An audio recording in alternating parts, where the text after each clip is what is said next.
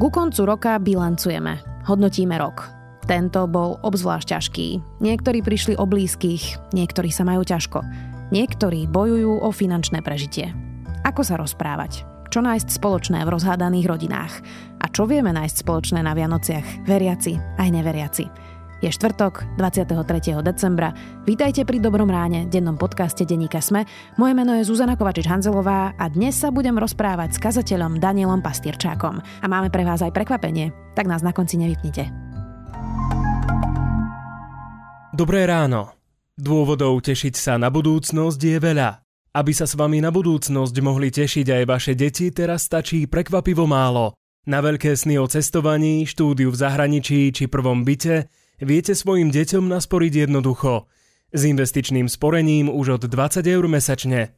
Pripravte aj vy svojim deťom budúcnosť, z ktorej sa budú tešiť na budúcnosťjevaša.sk Slovenská sporiteľňa už nerozmýšľajte, kde nájsť dokonalé darčeky pre svojich blízkych. Strieborné a zlaté šperky či ikonické kúsky Pandora a Thomas Sabo vyberiete na Sofia SK. Nakúpte a ste v hre o 1000 eurovú darčekovú poukážku. Sofia v 13 predajniach a na Sofia SK.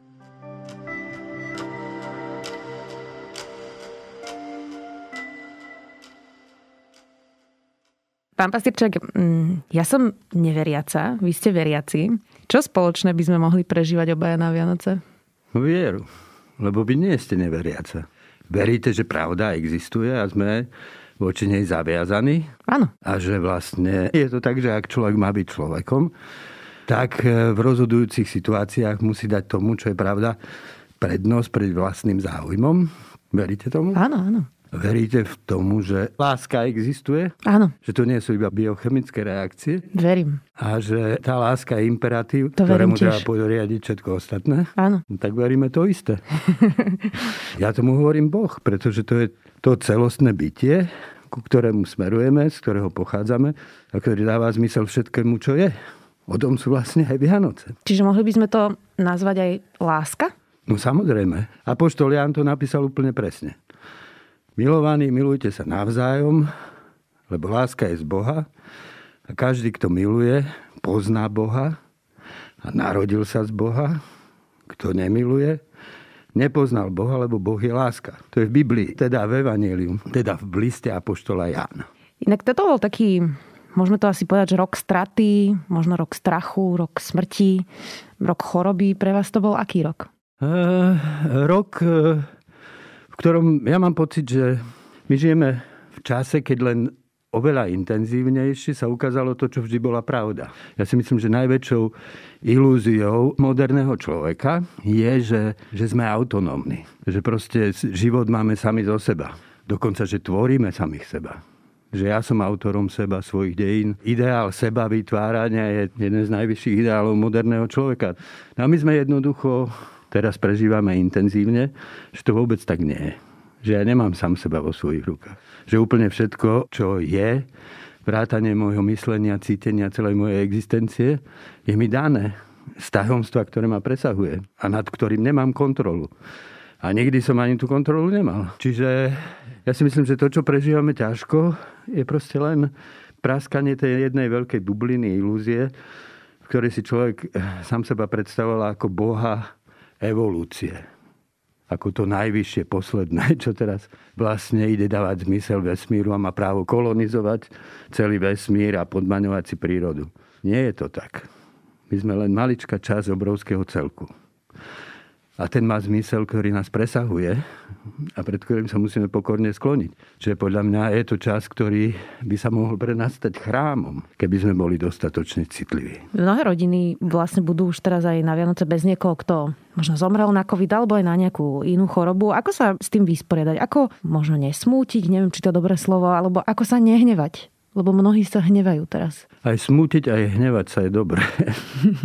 E, ja si myslím, že smútok, ktorý sprevádza každého senzitívneho človeka, ktorý sa neobrnil, je s nami prítomný aj v úplne obyčajnom čase. Veď ako by som mohol nesmútiť, keď mi je dané žiť život, v ktorom sa mi zjavujú hodnoty, ktoré by som chcela, aby trvali väčšine. Krása, to, čo milujem, to, čo poznám. A zároveň v nasledujúcom okamihu sa mi tratia. Ja cítim smutok po každej veľkej skladbe, ktorú si vypočujem a potom zmlkne a už necítim, čo som cítil a nevidím, čo som videl. Pomíjavosť, sama pomíjavosť, napísal kazateľ, všetko je pomíjavosť. Smutok spominutelnosti patrí k vnímavému, inteligentnému, citlivému človeku. A dnes je čas, keď sa tento smutok zosilňuje, lebo to, že je smrť všade prítomná, bolo vždy pravda, ale dnes to aj vidíme. Je to v novinách, je to všade.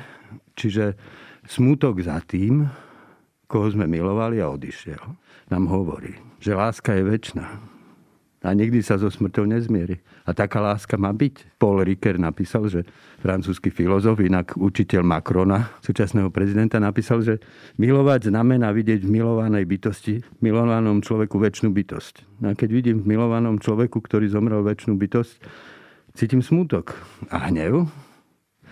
No hnev nám dáva poznať, že nežijeme vo svete, aký by sme chceli že nežijeme vo svete, aký by mal byť. Ešte to nie je ono, ešte nie sme tam, kde by sme mali byť. Hnev nám dá vedieť, že tu nie sme doma. A že domov iba putujeme.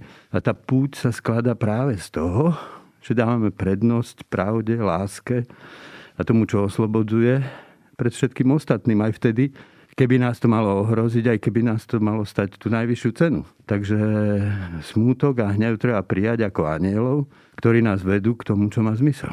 Vy veľa hovoríte o blízkosti. My sa vlastne už dva roky mm, snažíme programov vyhýbať sa fyzickej blízkosti, kvôli vírusu teda. Áno. Je podstatná tá fyzická blízkosť, aby som mal tú vzťahovú blízkosť? A ako možno mať tú hlbokú blízkosť, keď nemám tú fyzickú blízkosť? Je pravda, že pre mňa sa všetká blízkosť zaklada v samote. Ja vlastne každé ráno si sadnem, teraz bývame v strede mesta na Panenskej, tam je taký maličký balkonik tam sadnem a meditujem a v tej meditácii nie je len, že sa otváram v tichu tomu stredu, tomu centru, ktoré je vo mne, v Bohu, tej jednote, ale zároveň v ňom prijímam všetkých ľudí svojho života, aj tých, ktorých stretnem, aj vás, ktorí som teda s neboli či dnes stretnem. ale, lebo ja si myslím, že naše vzťahy sa nerodia v momentálnej situácii naše vzťahy sa rodia z toho, kým sme stále. Aj vtedy, keď sa nestretneme. Aj vtedy, keď na seba iba pomyslíme. Sú ľudia, ktorí proste sa roky nestretnú a nesú si v sebe zakodovanú nenávisť, odmietnutie a odsudenie. Takže keď sa vidia, tak sa vyhnú jeden druhému, lebo by to bolo strašné nápetie. Čiže to, aby som ja naprával svoje vnútro vo vzťahu ku všetkým ľuďom, je moja proste každodenná príprava modlitby a to stretnutie je teda pripravené môjim duchom. Ak to robíme navzájom, tak si myslím, že tie vzťahy by vyzerali inak. Ale fyzická blízkosť e, podľa mňa je dôležitá veľmi, pretože kým som iba vo svojom vnútri, tak si pamätám človeka, predstavujem si ho, ale to, čo mám v sebe nakoniec, je iba symbol. Proste predstava, ikona toho človeka. Reálny človek je ten, ktorý je tu. A telo neznamená iba fyzickosť, telo je vlastne prostriedok komunikácie. Nielen slovami, očami, proste všetkým, kým sme, vyjadrujeme to, čo v nás je. Čím sme úprimnejší, tým viac to vyjadrujeme. Ale je pravda, že telo je často úprimnejšie ako my sami, takže vyjadruje o nás aj to, čo my vyjadriť nechceme. A práve preto, že táto reč tela je taká neklamná v niečom. To fyzické stretnutie nám dáva viac reality, ako iba reč, v ktorej si telefonujeme, píšeme, alebo len nejaká predstava. Čiže áno, pripravujem svoje vnútro, aby som bol pripravený na to fyzické stretnutie, lebo každý človek je síce duch, ale je to vtelený duch. V tom tele sa prejaví a tam ho počujem, tam ho vnímam. Dôležité to je, ale podľa mňa môžeme pozitívne prijať túto izoláciu ako pripomenutie, že to fyzické bezprostredné sa pripravuje v našom vnútri, v tom tichu, v tej samote, ako sám seba prijímam a v sebe a v Bohu prijímam všetkých ostatných. Ja sa vám priznám, pán Pastrčák, že ja keď sa s vami rozprávam, tak sa cítim taká prijatá vami. Že vy ste veľmi taký inkluzívny, aj keď e, určite máme niečo, na čom sa nezhodneme. No, ne, som veľmi exkluzívny typ, ale... No a mm, vlastne to, čo teraz zažívame, je veľké rozdelenie do rôznych skupín. Zaočkovaní, nezaočkovaní, e, proste ľudia, ktorí sú zmietaní dezinformáciami. A ono to vlastne ubližilo aj mnohým rodinám, rozdelilo to mnohých priateľov, rozdelilo to rodičov s deťmi e, práve uh-huh. tieto témy. Ako nájsť tú inkluzívnosť, ktorú máte vy, to prijatie, že, že hľadáte s ľuďmi to, čo máte spoločné, nie to, čo vás rozdeluje? To spoločné nemôžno nachádzať inak, ako aj tak, že otvorene pomenujeme to, čo nás rozdeluje. Lebo myslím si, že predstieranie, že nás nič nerozdeluje, nás vedie iba k hĺbšiemu rozdeleniu. Netreba nič predstierať. Jediné, čo nám môže pomôcť, je pokora. Pokora znamená, že viem, že hoci nemám, ani si neviem vytvoriť dnes na tú a tú vec iný názor, ktorý by som bol presvedčený, že je najbližšie pravde, že tá pravda je veľmi relatívna. A že nech sa stretnem s kýmkoľvek a nech naše pohľady sú akokoľvek odlišné, ani jeden z nás pravdu nemá. Tá pravda je nad nami. A práve našou povinnosťou viesť ten dialog, ktorým dávame najavo, že je väčšia tá pravda ako my dvaja. To je jedna vec. Čiže takto ja sa snažím pristupovať k sebe, ku všetkým. Čím som starší, tým viac mám otázok a tým menej odpovedí. Dokonca si myslím, že voči Bohu človek môže byť otvorený. Iba vtedy, keď sa stane sám celoživotne otvorenou otázkou. Pretože ak Boh je tá nekonečná pravda, tak každá odpoveď nám z toho nekonečná vyčlenuje len maličký kúsok, na ktorý sa sústredíme, ostatne zanedbáme a kričíme húra, už vieme. Ak sa máme otvoriť v skutočnosti taká, aká je Bohu v jeho nekonečne, môžeme k nej pristúpiť v jeho otvorených otázkach. A tá otvorená otázka by mala byť za všetkými našimi odpovediami, ktoré si dávame v rozhovore. Na jednej strane. Na druhej strane musím povedať, že toto není taká jednoduchá situácia. Ja napríklad si myslím dnes, že to najlepšie rozhodnutie, ktoré mohla urobiť vláda, hneď na začiatku, keď sme sa začali očkovať, ja by vybrali niektoré určené skupiny, ktorých očkovanie bude povinné. Lebo my nie sme v situácii bežnej komunikácii. My sme v situácii globálneho ohrozenia a to, že sa delíme na tých, ktorí sa chcú očkovať, nechcú sa očkovať, sa mi troška podobá tomu, ako keby bolo mesto obliehané. Obrana mesta sa dohodne, že stratégia je, že zamkneme všetky brány. Ale jedna časť obyvateľov mesta by povedala, ale že vy nemáte právo nám hovoriť, že sa musia zamknúť brány. My ich budeme mať odomknuté. Také mesto prehrá. A to rozdelenie, ktoré tam vznikne, je proste neriešiteľné nejako inak iba povedať, že, a to nám naša dnešná situácia pripomína, že žiadna individualita nežije mimo kontextu celku. Dnes podľa mňa sa prebudzame z jednej z veľkých modernistických ilúzií, ktoré tak radikálne prezentuje tá Ayn Rand. Ja ako naj, najvyššia hodnota. Ja Egoizmus. úplne slobodne. Mm. Žiadne my my existuje. A moje ja je len natoľko reálne, nakoľko voči tomu my prevezme zodpovednosť. A tu sa nedá. Tu sa nedá. Proste v takej situácii to rozdelenie je proste dané existenciálnymi rozhodnutiami, ktoré tí ľudia robia. Inak je to zaujímavé, koľko vieme ilustrovať veci práve na tom covide a všetkých týchto veciach, ktoré sa dejú. Lebo napríklad, keď ohlásila vláda pred Vianocami lockdown, tak tá prvá reakcia ľudí bola, že kde nakúpim darčeky a čo budem robiť, keď nebudem môcť ísť na polnočnú do kostola. Ako keby sme si vlastne zdecimovali tie Vianoce iba na darčeky a nejakú budovu, v ktorej to treba prežívať. tak je to nejaká fixácia na tieto materiálne statky, alebo ako to vidíte? No tak to je tak v živote vždy, že keby sme sa pozreli na štruktúru človeka nejak, tak kde si na povrchu, je to zmyslové. To znamená, že to sú to sú podmienené e, reflexy, hej, ktorými reagujeme na vonkajšie podnety. Čím viac je človek tele, tak je prítomný len tej fyzickej situácii ktorá v ňom vyvoláva taký či onaký podnet.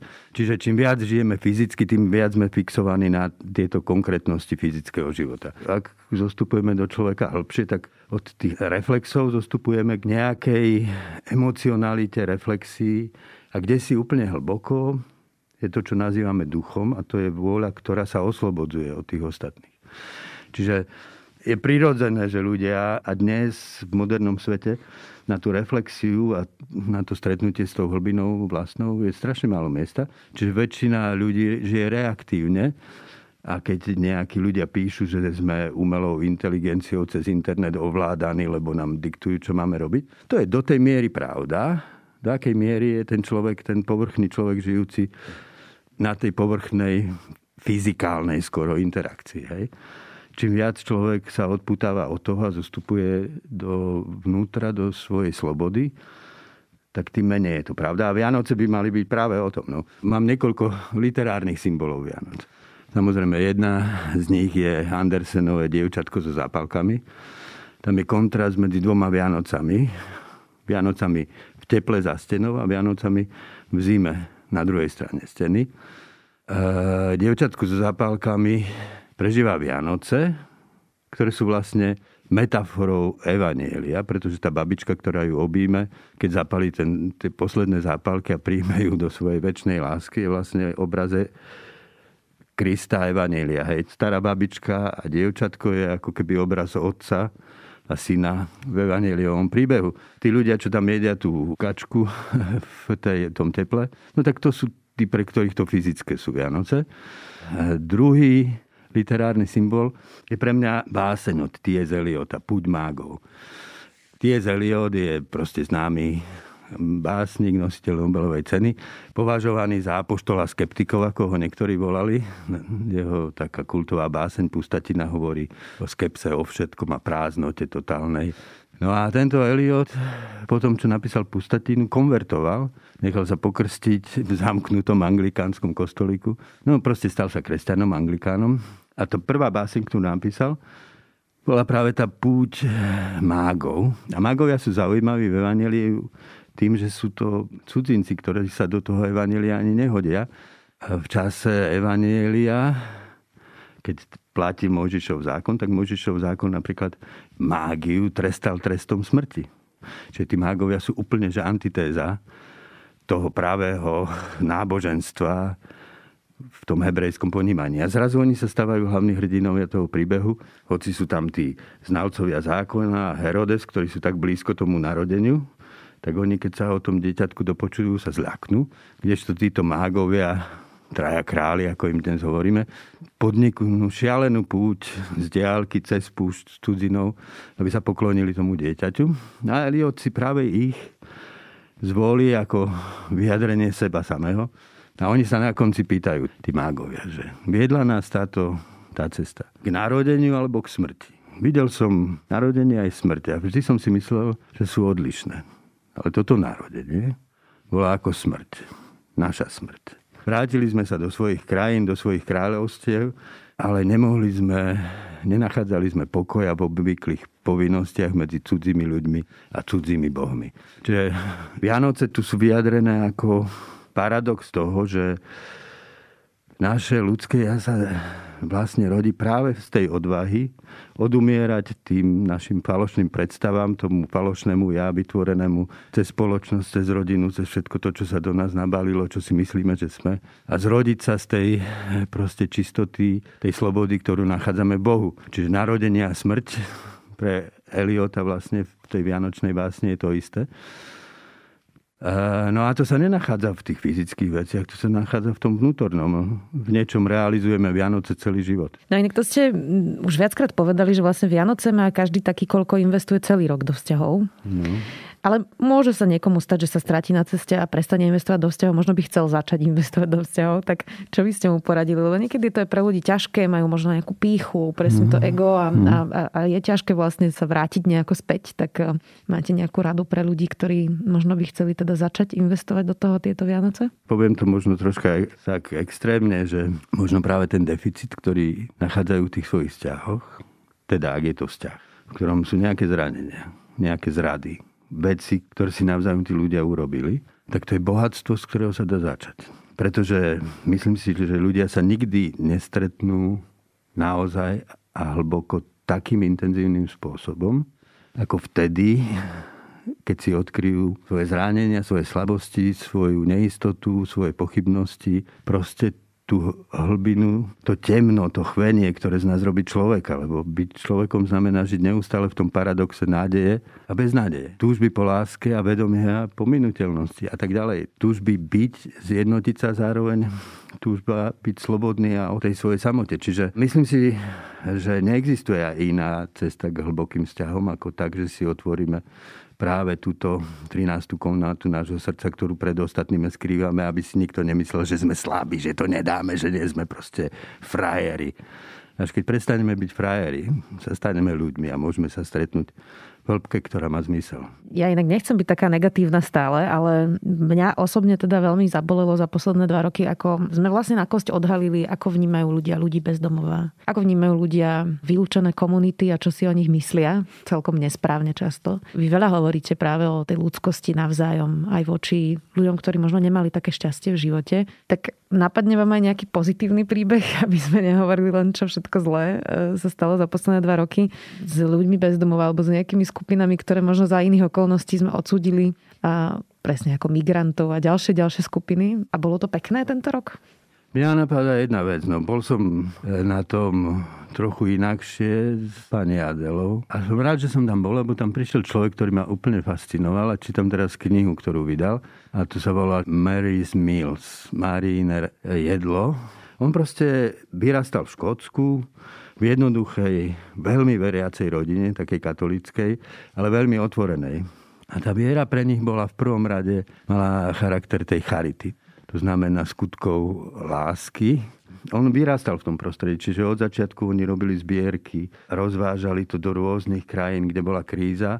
Strašne často sa mu stávali také veci, že on urobil riskantný krok, zadlžil sa, lebo musel zaplatiť nejaký kamión, ktorý bolo treba niekde odniesť a za týždeň došiel od nejakého šek s tou istou sumou, alebo približne tou istou. Hej, že také ako keby zázraky.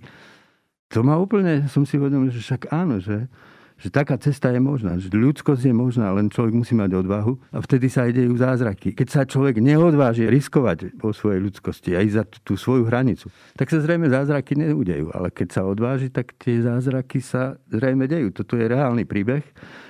Posledný z príbehov, ktoré ma veľmi nadchli a do tej kampane je hrozne jednoduché zapojiť. Tam naozaj je to postavené na tom, že každý malou troškou môže prispieť a ono to geometrickým rádom rastie a strašne veľa detí v tých najchudobnejších krajinách z toho má užitok. Tak ma to tak fascinuje, že úplne obyčajný človek, ktorý to myslí vážne s tým dobrom a urobí nejaké praktické kroky, môže strašne veľa. Už sme viackrát spomenuli, že ako nás témy rozdeľujú a ako v spoločnosti, a teraz to je jedno, že či hovoríme o kultúrno-etických vojnách alebo práve o tom očkovaní. E, ľudia sú teraz agresívne ešte aj v potravinách, na predavačky, v nemocniciach, na zdravotníkov. Naozaj je to veľmi vybičované. Ako nájsť alebo postaviť tie mosty medzi takými nezlučiteľnými skupinami zdanlivo? V prvom rade si asi musíme priznať, že žijeme takmer uprostred katastrofy hoci to není tak vidno, ale to, čo sa deje v nemocniciach, to, koľko ľudí umiera, asi musíme ten prvý krok, ktorý v sebe potrebujeme urobiť, je, že pripustiť si, že v tejto situácii sa vlastne ľudia psychicky tak chovajú. Niektorí, že vzniká hystéria. Ja si myslím, že na hystériu sa nedá reagovať tým, že začneme ľudí napomínať, že sú hysterickí. Proste potrebujeme nájsť spôsob, ako usmerniť ich pozornosť niekde inde aby z tej hysterie vyšli. To, čo mňa najviac znepokojuje a zároveň aj strašne hnevá, je bezbrehá cynickosť politikov, ktorí túto hystériu využívajú úplne chrapunsky, sú schopní klamať a vyklamať čokoľvek, len aby unikli zlu, ktoré napáchali v rokoch predtým. Keď počúvam, keď vidím Roberta Fica, ako je ochotný urobiť čokoľvek, len aby sa vrátil k moci a amnestoval tých svojich spolupáchateľov. A že je ochotný vohnať ľudí a, a tú, tú hysteriu vybičovať do takých rozmerov, že ľudia sa fakt chovajú už ako, ako šialení niekedy. A to, že on tú hysteriu živí spolu s pánom Kotlebom a tými ďalšími, to vidíme dnes a denne. V okamihu, keď som videl, ako Fico, ktorý si nevšimol, že 17. november vôbec bol, nám ho ukradol a postavil sa na tribúnu, ako on by bol hlavný tribún toho novembrových udalostí, tej dnešnej revolúcie, tak som si povedal, že on je proste genius zla. Našiel spôsob, ako vygumovať 17. november preklamať ho, vygumovať, prepísať.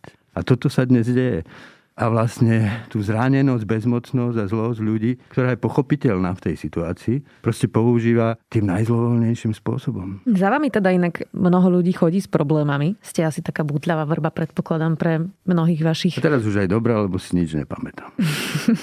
Ako máte psychohygienu vy?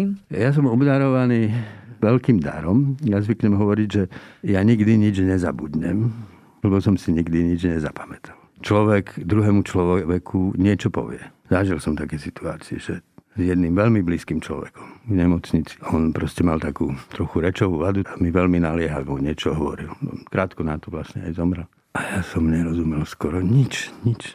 A on mi potom hovorí, že to som nikomu nepovedal. To bola spoveď. Ešte chcel, aby som sa pomodlil za ňo. A ja som vôbec nevedel, čo povedal. A bol som rád, že to neviem. No to je o tom Bohu, hej? že tvoje ty ty každého človeka, to pekne Buber hovorí, sa nakoniec stretá v tom absolútnom. Ty, ktoré stojí na horizonte a iba pred ním som ja, ja. Iba tam si môžem sám seba uvedomiť, ako ja som. A strašne veľa vecí. My hovoríme tomu, ty tam na horizonte. I ostatní ľudia sú len prostredníci. Preto píšeme aj básne. Básenie je vlastne hovorím nejakou tajomnou magickou rečou, ako keby k publiku, ale v skutočnosti oslovujem to ty na horizonte. Umberto Eco mal takú krásnu esej, že komu píše autor svoje texty. Hej. Končí tým, že popisuje takú tú romantickú predstavu, že umelec tvorí sám pre seba. On hovorí, že no ak by aj takýto autor existoval, musel by to byť strašlivý ateista. I podľa mého laického úsudku. Píše sa vždy pro autora s veľkým A. No, máte už vymyslenú tému, čo budete hovoriť na, na štedrý deň v kázni? Čo sa týka štedrého večera, sme sa rozhodli, že budeme online a že to urobíme v takom troška detskom móde. A zatiaľ sme to vymysleli tak, ja som napísal takú rozprávku pred časom, čo tiež v Notabene sa predávala.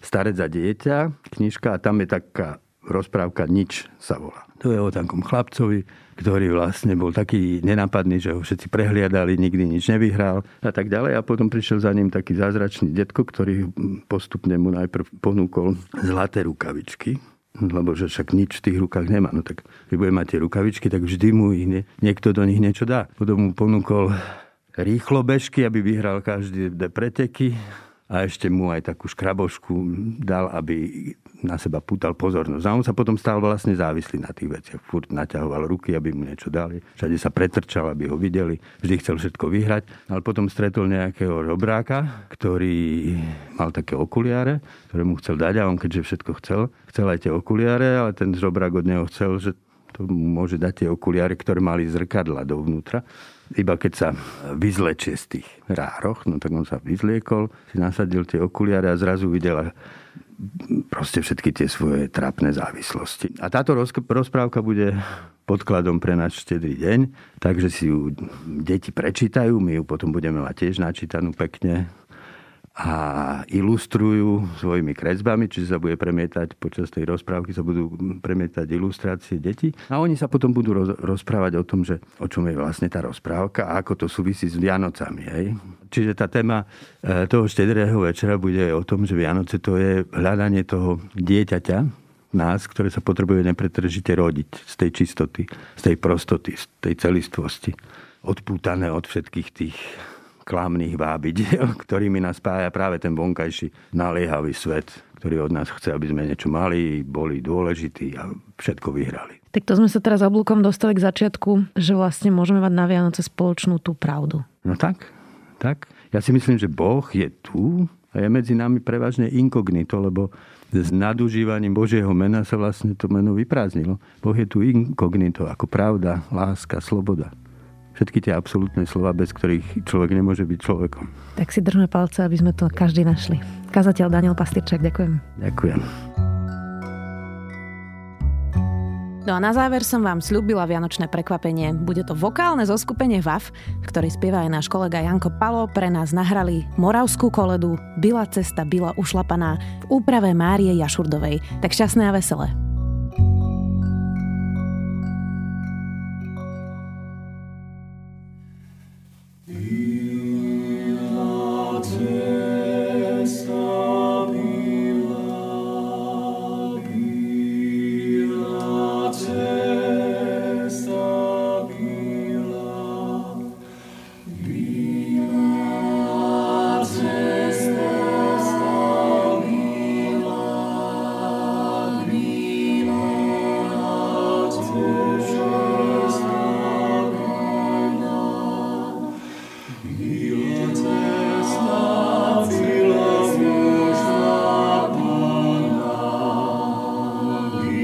Cesta